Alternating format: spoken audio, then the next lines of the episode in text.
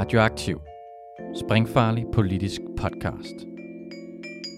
Følg os, like os, del os, læn dig tilbage og nyd en frisk blandet cocktail af skarpe vinkler, dybtegående analyser og farlige debatter.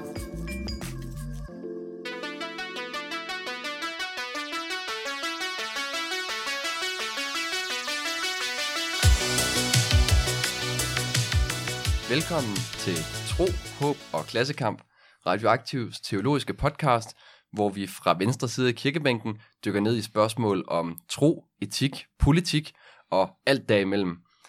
Nu er det jo noget tid siden, vi har, øh, vi har været i studiet, Michael. Er det, er det godt at være tilbage? Ja, det, det er dejligt at være tilbage. Ja, der har været en lille pause, ikke? Uh, vi er også gået ind i et nyt år. Tro, Håb og Klassekamp er på sit andet kalenderår. Det synes jeg er meget sejt. Er det ret vildt, ikke? Ja, 2021. Det Stadig corona. Stadig corona. Ingen Trump. Når man tager, hvad man kan få, ikke? Herren giver, herren tager. Er der ellers sket noget nyt i dit liv? Ikke sådan det store. Hvad med dig? Jeg har indtryk af, at du har sket en lille ting i hvert fald. Ja, der er nemlig sket en lille ting. Uh, jeg er blevet far i mellemtiden. Det er også derfor, der lige er gået lidt længere tid, før det her afsnit, det ligesom kan blive sendt ud. Jeg havde lige brug for en lille timeout. Det er også okay. Man må godt tage en lille pause, øh, men så kalder klassekampen selvfølgelig igen. Lige præcis. Vi skal tilbage til arbejdet. Øh, og det er fedt at være tilbage. Det er godt at være tilbage. Det er dejligt at være sammen med jer lyttere igen. Men øh, Tom, hvad skal vi så øh, hvad skal vi lave i dag?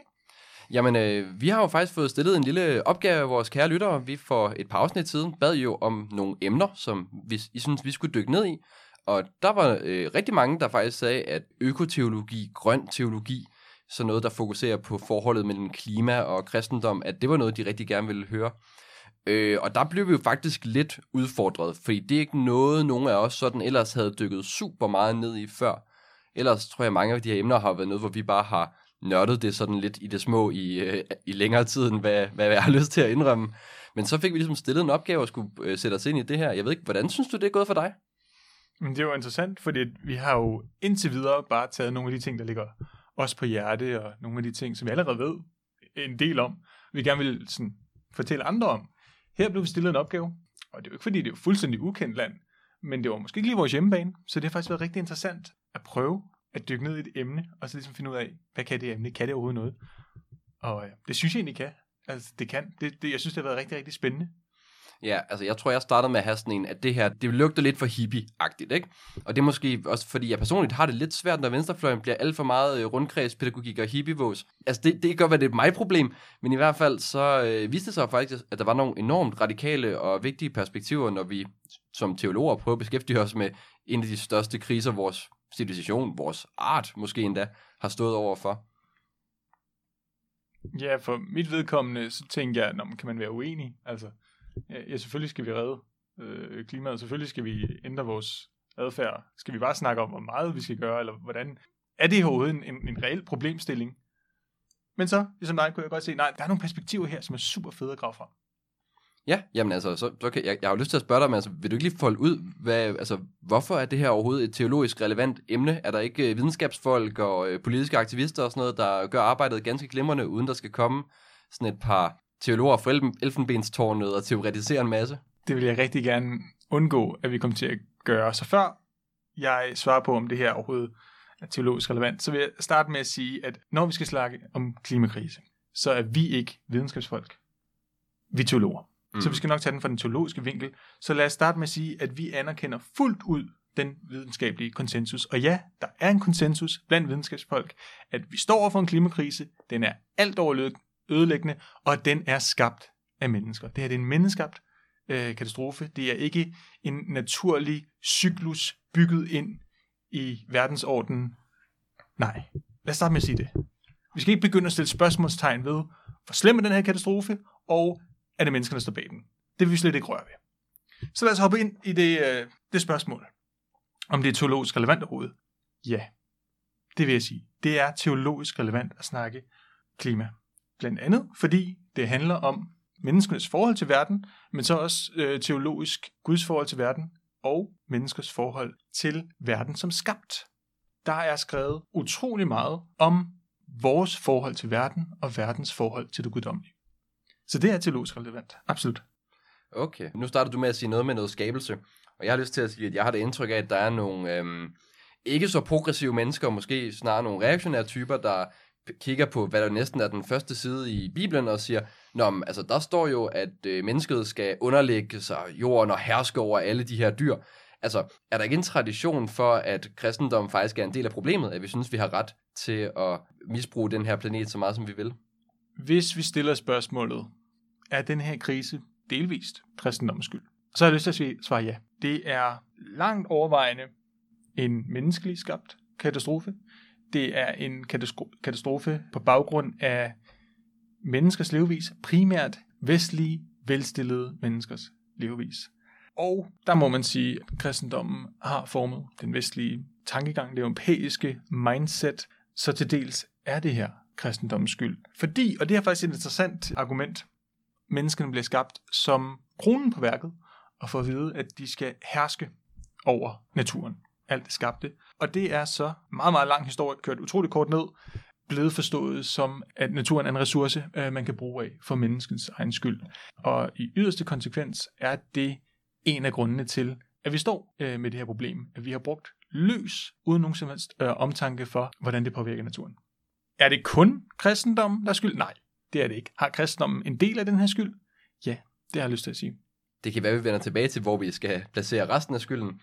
Men jeg har lyst til at spørge, altså, kan kristendommen eller teologien for en sags skyld så bidrage med noget? Altså, hvis det er problemet, kan det så også være en del af løsningen? Det håber jeg i hvert fald, det kan. Man kan sige, at denne her øh, teologiske tolkning, som udlægger øh, naturen som øh, en ressource, øh, som en mulighed, der venter på at blive brugt eller udnyttet, misbrugt af mennesket, det, det, det kan vi ikke godt blive enige om. Det er dårlig teologi. Ja. Øh, svaret på dårlig teologi er ikke ingen teologi. Det er god teologi. Hvad vil være vores bud på en god teologi? Det sjove er, nu sagde jeg jo lige før, at kristendommen har utrolig formet det, det vestlige mindset i en utrolig høj grad. Den kristne kirke er i Europa faktisk delt i en vest- og østkirke.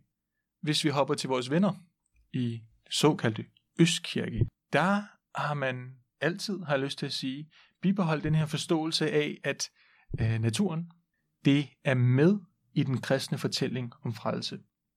Og det skal jeg nok prøve at, at uddybe lidt.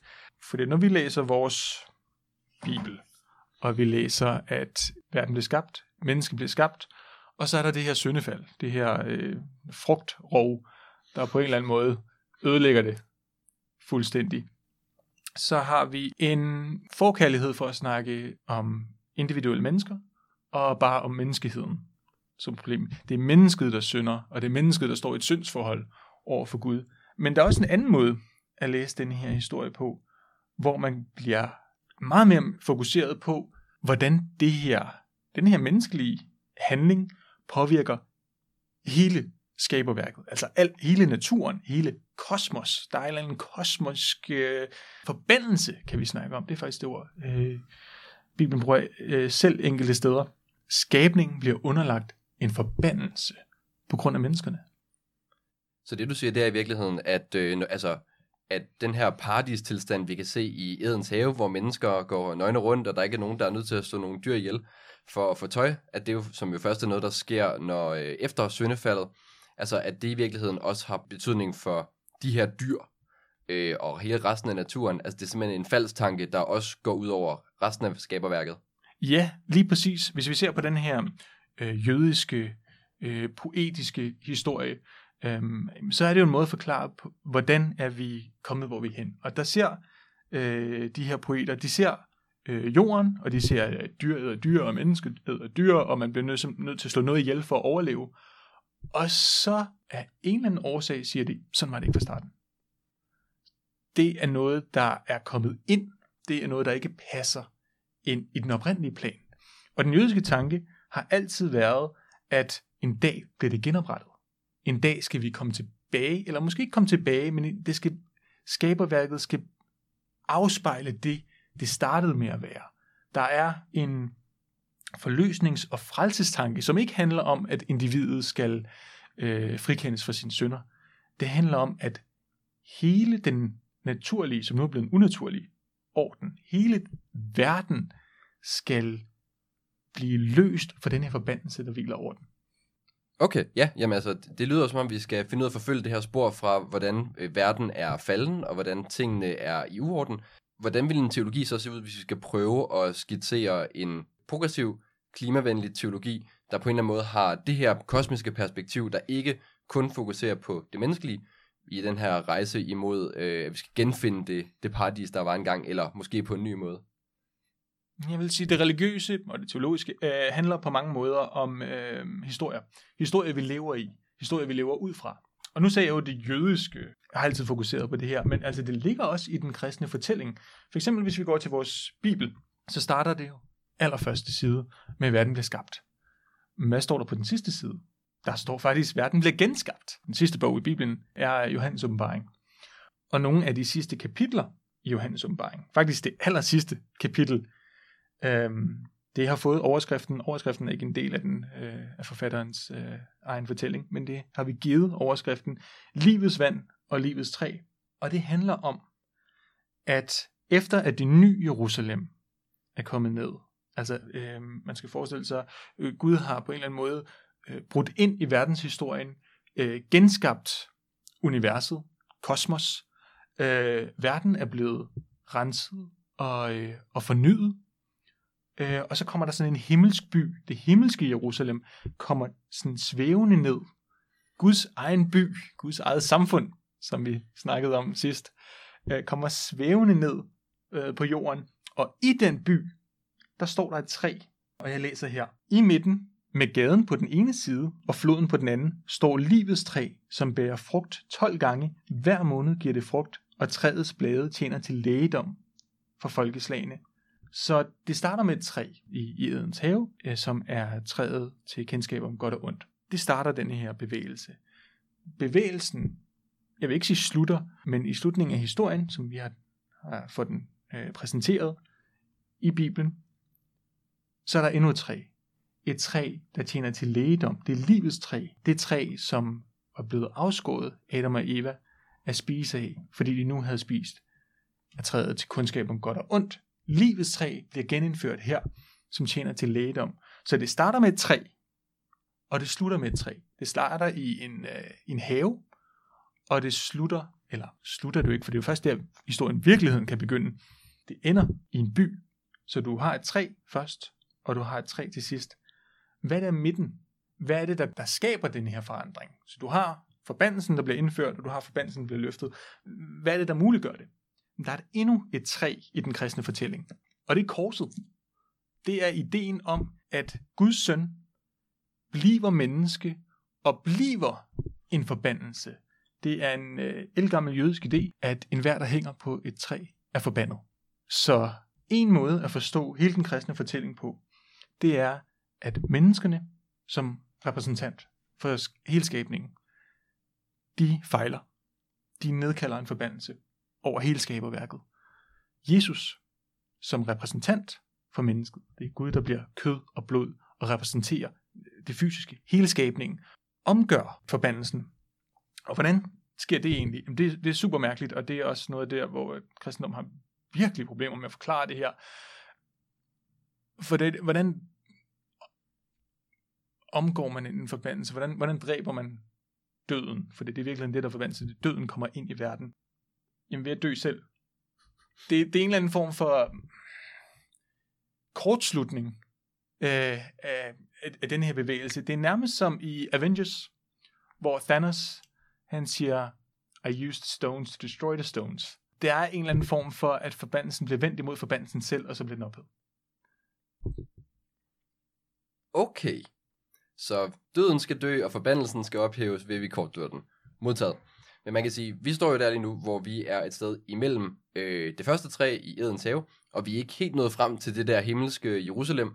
Og jeg tror, der er mange, der står øh, der, hvor vi er i tiden lige nu, som vil sige, men er det ikke lidt at øh, bare sådan, hvad kan man sige, at indføre noget nyt? Altså normalt, når vi taler om frelse af verden, altså så er det forstået som i alle de der mennesker, der er i verden. Altså er det ikke bare at læse noget ind? Altså ja, det kan godt være, at der er tre til allersidst, men jeg tror, der mange vil sige, at altså, Bibelens budskab er jo Guds kærlighed til mennesker. Altså det er Gud, der bliver menneske. Det er ikke Gud, der bliver hverken en regnorm, et træ eller en gazelle.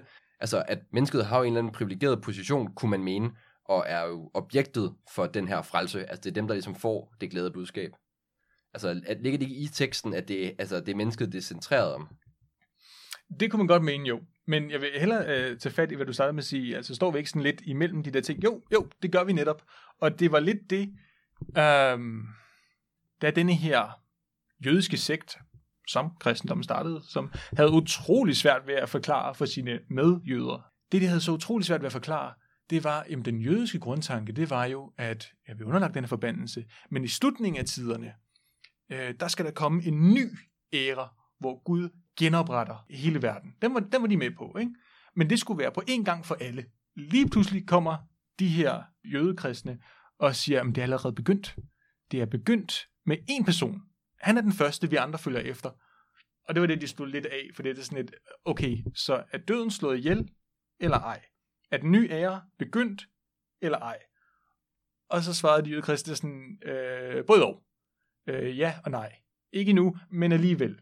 Og det er jo et utroligt altså, dårligt svar. Det er i hvert fald svært at regne med. Altså hvis man siger, at verden er fuldstændig anderledes, men vi kan ikke se det. Det er, ikke, det er ikke super troværdigt. Det er ikke så overbevisende, men, men det er lidt den tanke, som også Paulus bygger på, når han kalder Kristus for den anden Adam. Adam indfører forbandelsen, øh, Kristus løfter forbandelsen. Øh, vi skal alle sammen blive gjort levende gennem den anden Adam på et tidspunkt. Og så er det, man står sådan lidt, okay, jamen så er vi så ikke bare i en venteposition. Øhm, skal vi så bare vente på, at, at næste etape går i gang? Eller er den gået i gang på en måde, sådan så at vi kan være medarbejdere i denne her? Der er virkelig tale om en proces, der er blevet startet. Og det er faktisk lidt der, øh, kristendommen, som hvis man kan tale om som fællesskab, lidt er strandet. Nogle har arbejdet for, at det her det er en proces, der er begyndt i verden, som vi kan medarbejde, og som vi kan fuldende.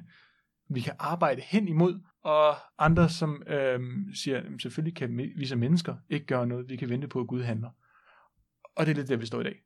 Der er i hvert fald noget interessant i, synes jeg, det her med, at øh, der er, kan man sige, der er selvfølgelig et fremtidigt perspektiv, hvor man håber, at alt skal blive godt. Det forbliver måske nok et håb for, for os, der er her i dag. Men jeg synes, der er noget spændende over, at man kan trække det ned på et plan, hvor man siger, at der faktisk er noget, der skal gøres nu. Altså, der er sådan et sted i Romerbrevet, hvor Paulus taler om, at skabningen venter med længsel på, at Guds børn skal åbenbare sig. Altså, at skabningen, den vil selv blive befriet fra dens trældom, fra dens forbandelse, og nå til den frihed, som Guds børn får. Altså simpelthen ideen om, at øh, nu, har, nu har Kristus ligesom gjort noget for mennesker, men det er så ligesom, kan man sige, første bastion, man etablerer for at udvide det hvis vi står et sted mellem det første træ og det sidste træ, så må det jo så sige, okay, der er der i hvert fald en, en ret, der er i hvert fald et ret klart projekt her, som der tæller imod den her herredømme tankegang, ideen om, at mennesker skal, skal herske over jorden. Ja, lige præcis. Når vi gentænker den kristne fortælling, øh, som omfattende hele kosmos, så handler det ikke kun om mennesker.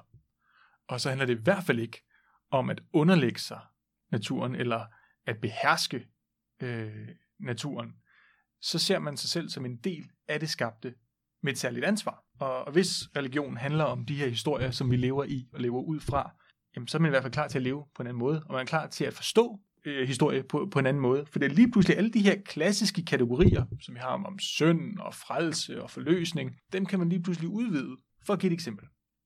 Johannes 3,16 blev kaldt den lille bibel. Det skulle opsummere hele øh, den kristne fortælling. For således elskede Gud verden, at han gav sin søn den indborgne, for en der tror på ham, ikke skal fortabes, men have evigt liv. Den tradition, jeg kommer fra, der blev denne her tekst prædiket på en måde, hvor prædikanten ville sige, for således elskede Gud verden.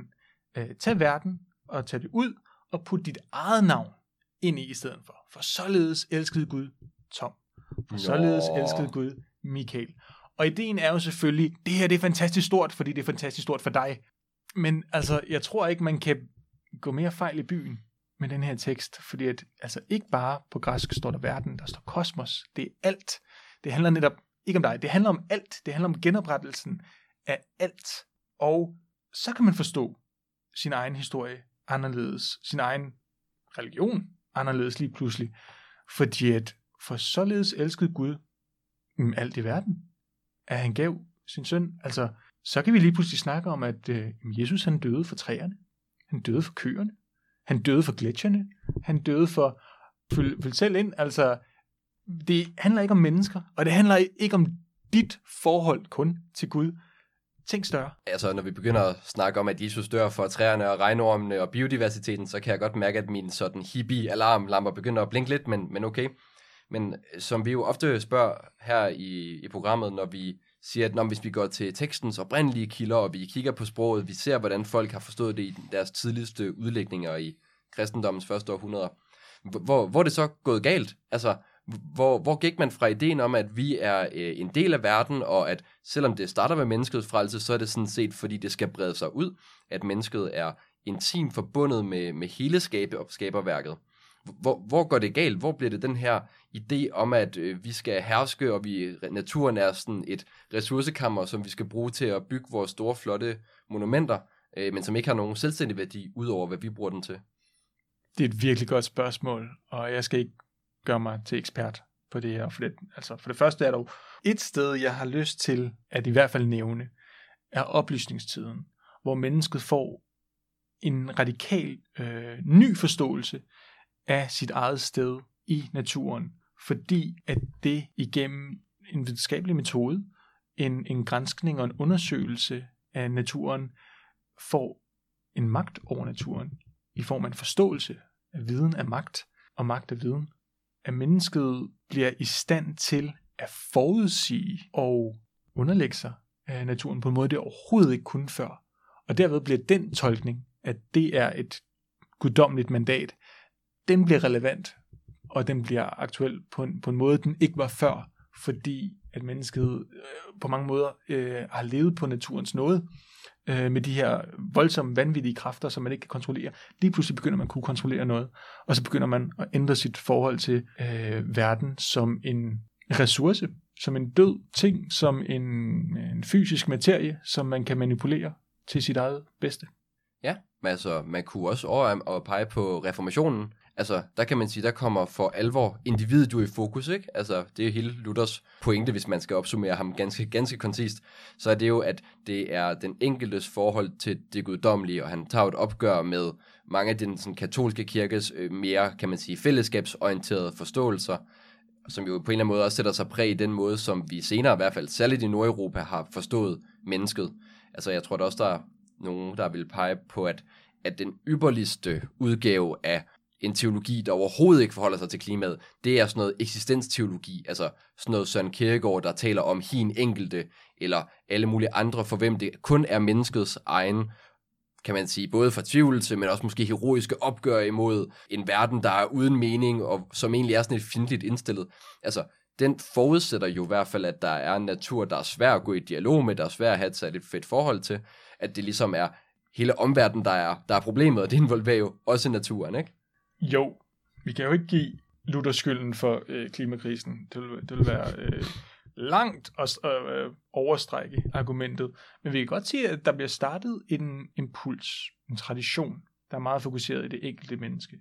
På bekostning, må vi sige, af naturen. Alt det, der ikke er det enkelte menneske. En øh, tradition, som bliver skærpet. Altså, det er ikke fordi Luther er den mest absolute form for denne her øh, form for teologi, men, men som bliver øh, skærpet op igennem teologihistorien, hvor at det eneste, der er interessant at tale om, nærmest til sidst, øh, er menneskets forhold til Gud, afskåret fra alle ting. At det, man beskæftiger sig med som troende, det er sit eget forhold til Gud, som om man levede i en eller anden et vakuum, eller som om man svævede i et mørke, og det eneste, man behøver at forholde sig til, det var Gud og en selv jeg tror også, at det er her, hvor det begynder at gøre lidt ondt på os som teologer, der også kommer ud af den her tradition. Fordi hvis man går ind i en helt almindelig dansk folkekirke en søndag, så det man får at vide er jo, at Gud elsker dig. Og det kan jo være godt på alle mulige måder. Det kan både være systemkritisk i en verden, der hele tiden sætter mennesker på værdisætter dem, eller kan man sige, sætter os op som konkurrenter, der skal fortjene det ene og det andet, og kun kan få noget, hvis vi tager det fra andre. Altså, det kan være meget godt, og det er måske også noget, vi i en eller anden grad kan abonnere på. Men nu kommer vi jo derind, hvor vi er nødt til at sige, at det er faktisk en del af problemet. Det er faktisk noget af det her tænkning, der retfærdiggør den måde, vi har øh, gjort vold imod og misbrugt naturen. Så nu har jeg jo givet en meget lille fin fortælling øh, fra evighed til evighed. Ikke?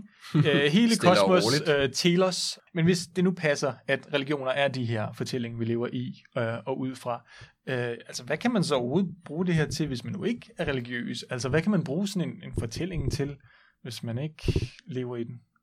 Altså, jeg, jeg tror, der man kan bruge den til noget særligt i forhold til klimakrisen og den her fuldstændig uoverskuelige krise, nødsituation, vi står i som art og som mennesker og som kultur og civilisation, det er, at alle de her klimarapporter, der udkommer, der er sådan en, et afsnit, der næsten altid er med, som man glemmer. Det er, at der som regel er sådan en bemærkning om, at vi jo er nødt til at gentænke vores måde at forholde os både til naturen og til hinanden og vores måde at leve på. Så vi skal simpelthen forestille os en helt ny måde at være mennesker på for at kunne løse det her.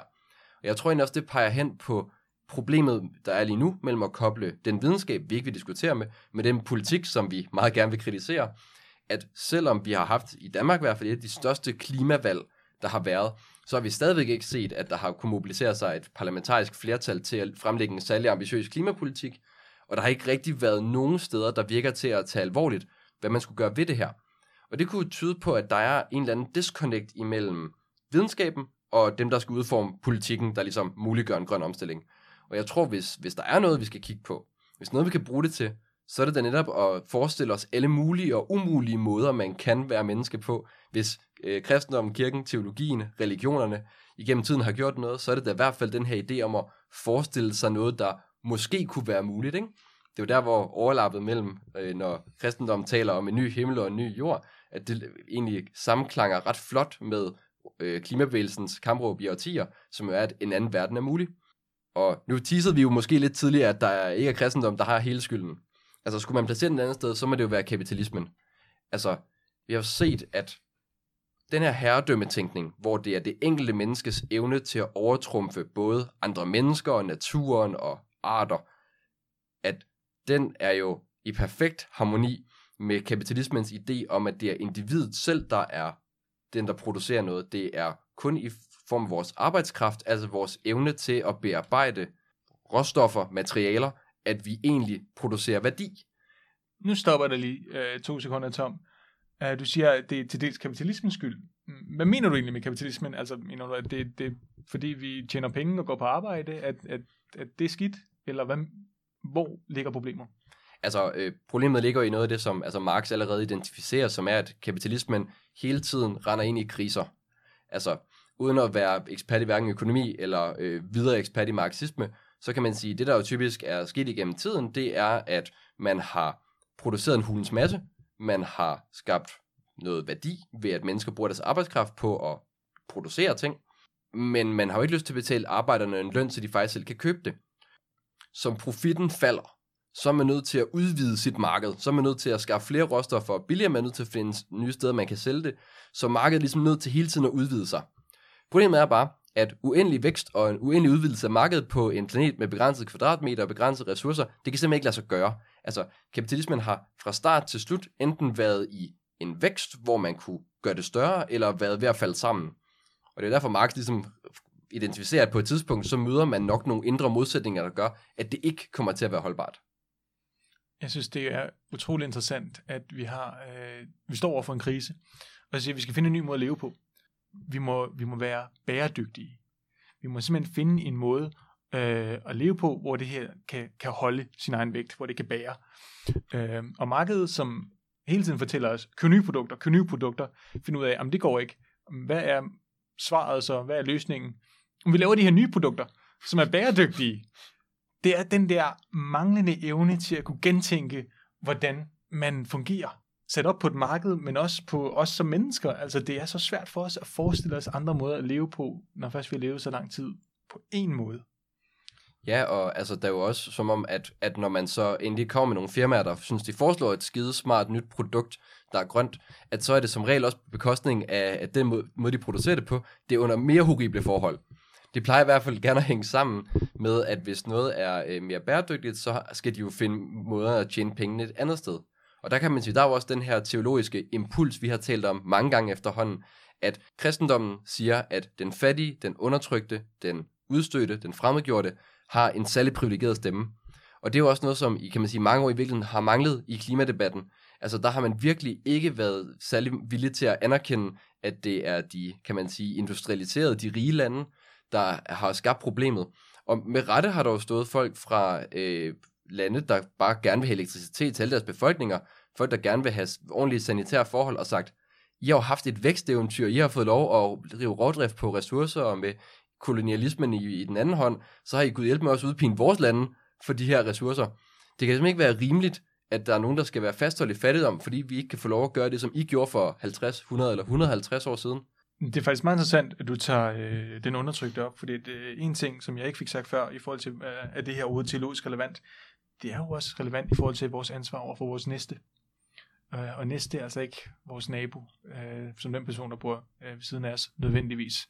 Øh, det starter jo med den, den mest øh, undertrykte. Altså det er alle de mennesker, vi på en eller anden måde er forbundet med, øh, også selvom vi ikke ser dem. Det er jo et øh, globalt, lokalt menneskefællesskab, hvor vi også har ansvar over for dem, som ikke umiddelbart ser ud til at være forbundet med os. Men, men det er de jo. Altså de laver vores produkter, eller de lider under vores øh, overforbrug. Nogle af de mennesker, som har allermindst i verden, er også dem, der er mest ramt af de her øh, klimaændringer i øh, tørke, skovbrænde, monsuner, øh, flodbølger. Så det her handler ikke kun om, at oh nej, en dag går vi måske under. Det er også den måde, vi lever på, har altså konsekvenser for nogle mennesker. Det har vi et ansvar for. Helt sikkert. Og kan man sige, det udfordrer jo også den her måde, som jeg tror tit, vi opfatter næste kærlighed som noget, der handler om vores direkte handlinger. Altså, der er det stadigvæk det enkelte menneskes handlinger og dem, vi påvirker.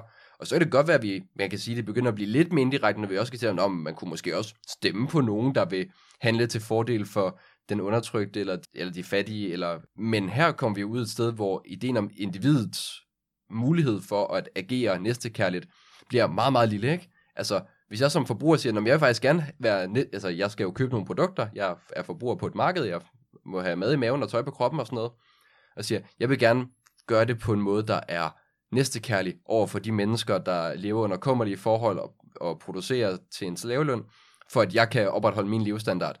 Altså, som individ, der skal handle der, så er jeg jo fuldstændig afmægtig. Altså, der er det kun ved at tænke meget mere kollektivt, og tænke på den forbundethed, vi faktisk har med hinanden, at vi overhovedet kan komme uden om den her ellers øh, sådan gordiske knude, som ikke virker til at have nogen løsning. Man kan sige, der er jo også den her øh, ærkekristne tanke om, at vi er alle sammen syndere, vi er på en eller anden måde øh, i samme båd. Altså, er der ikke også noget ved det, som på en eller anden måde har noget at sige omkring, hvordan at der virker til at være rigtig mange, der har travlt med ikke at ville tage ansvar for klimaproblemerne? Jo, vi kan i hvert fald sige, at altså, hvis vi peger fingre, så må vi også pege på os selv. Ikke? Altså, hvis vi peger på klimasønder, det er jo interessant, hvordan at det teologiske sprog er ligesom blevet relevant igen, fordi vi har med en problemstilling, der bare er på sådan et, et kosmisk plan, så lige pludselig bliver vi nødt til at bruge sådan nogle øh, quasi-religiøse ord. Øhm, vi er alle sammen en del af problemet. Altså, vi er alle sammen klimasynder, kunne økoteologien fortælle os. Øhm, men den kan mere end det. Den kan jo også udbrede teologiens område til at inkludere alle aspekter af vores liv. Hvis problemet var, at vi begyndte at fokusere på gudsforholdet som noget, der skete inden i os selv, som var privat, som var en sindstilstand, som var en, en tro, der var indvendig, og vi lige pludselig vender det på hovedet og siger, tro har i overhængende grad noget med, hvordan du lever dit liv, jamen så må det være på alle punkter. Og lige pludselig kan alle problemstillinger tages op teologisk, fordi det er øhm, et menneskeligt forhold. Og nej, det er ikke mennesket, der er centrum i hele skaberværket, men, men vi er mennesker, så vi må forholde os til det menneskeligt. Der er den her teolog, vil jeg gerne kalde ham, der hedder Rob Bell, som på et tidspunkt siger, hvis menneskeheden er skabt i en have, så er det at smide affald på gaden et teologisk problem. Og jeg vil, ja. og jeg vil egentlig give ham ret, uanset hvad vi snakker om, uanset hvad for et element af klimakrisen, hvordan vi bruger vores penge, hvordan vi smider vores affald ud, hvordan vi får energi til at opvarme vores huse, det er et teologisk issue.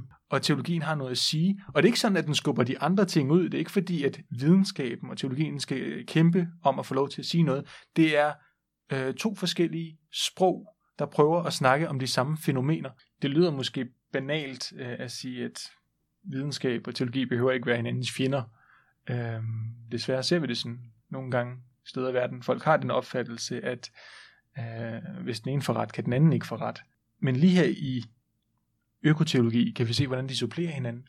At vi har brug for alle sprog. Det her det er, en, det er en krise, der involverer alle mennesker og involverer ud over mennesker. Det er hele, den, hele verdens biodiversitet øh, står på linjen her.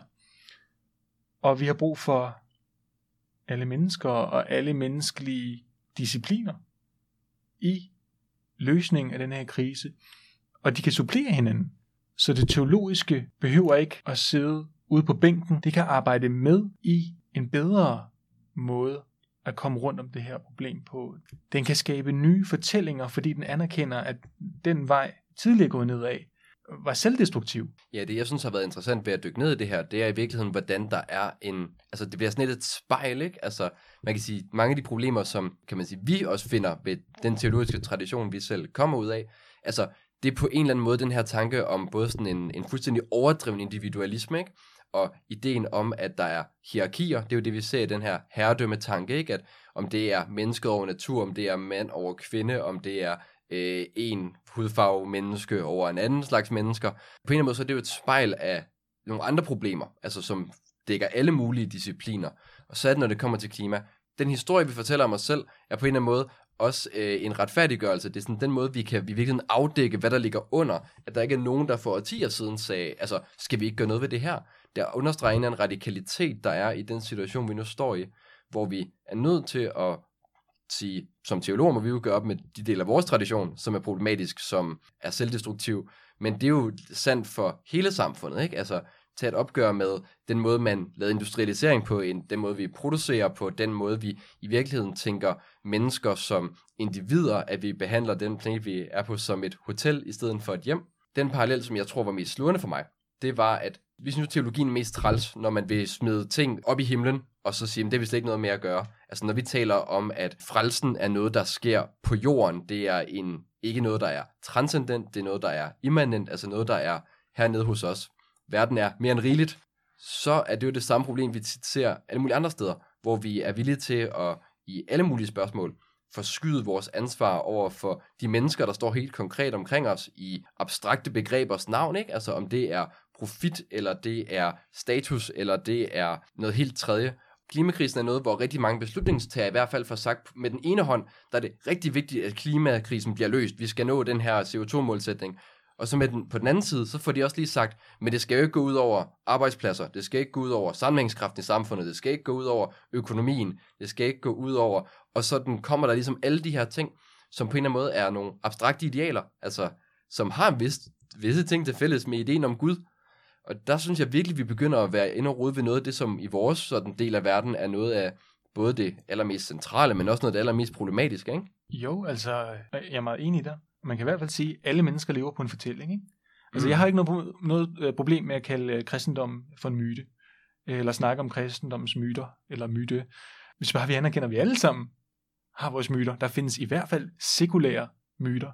Vi har alle sammen fortællinger. Her mener jeg ikke individualistiske. Vi har som en del af et folk, eller en menneskehed, eller gamle dage vil man sige øh, folk og stamme. Jeg ved ikke, hvad der er mere passende i dag, men gruppe har vi en fortælling, som vi lever ud fra. Og den kan kristendommen gøre op med med sig selv. Der kan vi tage et intern øh, diskussion om, hvad det lige den fortælling gå ud på. Men forhåbentlig kan det jo også være noget, der går ud til andre fortællinger. At de kan tage et internt opgør, hvad er det for en fortælling, og forhåbentlig kan fortællinger smelte sammen, sådan så vi kan leve i den samme fortælling.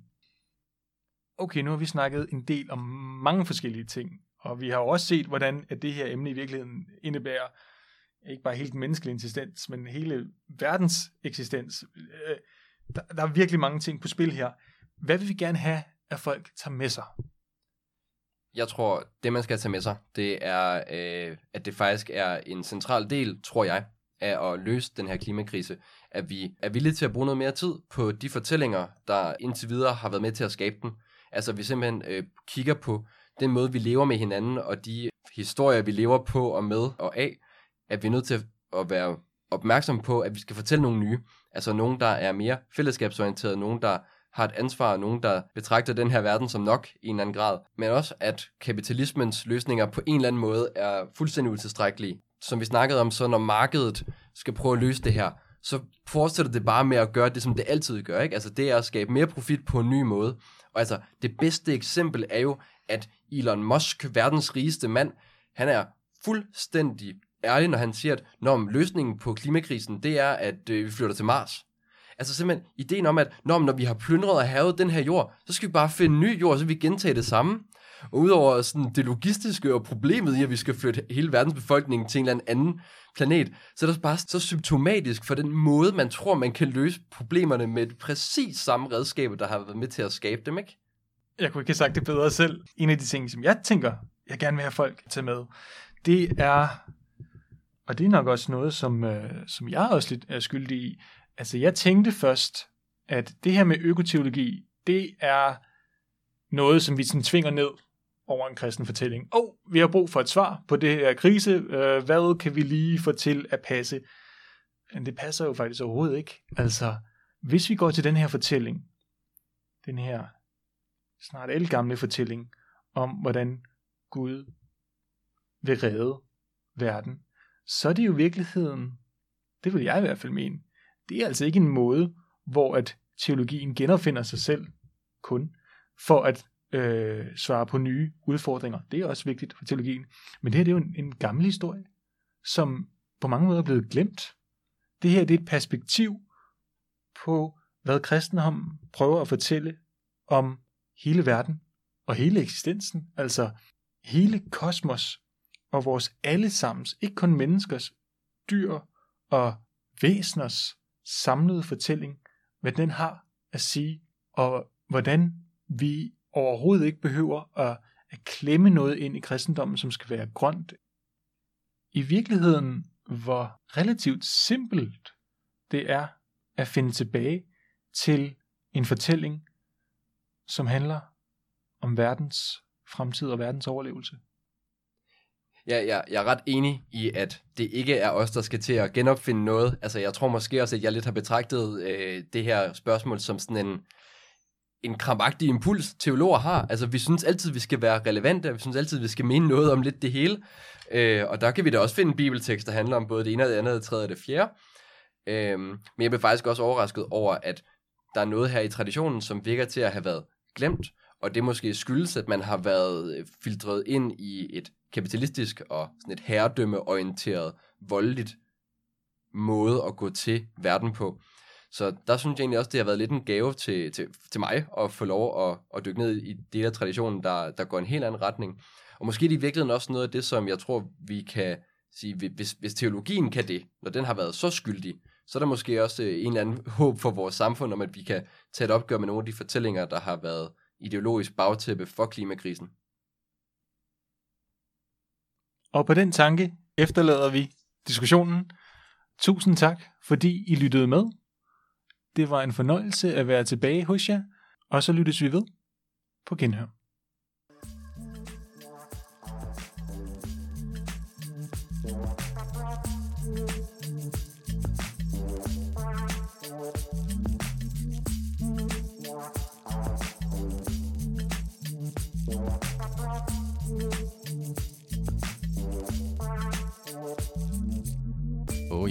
Inden du smutter, husk nu lige at følge Radioaktiv. Vi er på Facebook, Twitter, på SoundCloud eller i din podcast-app. En række af vores podcasts udkommer også som video på YouTube. Du må også gerne dele os med dine venner. Hvis du er ellevild, så kan du gå ind på solidaritet.dk og blive medlem af vores medie.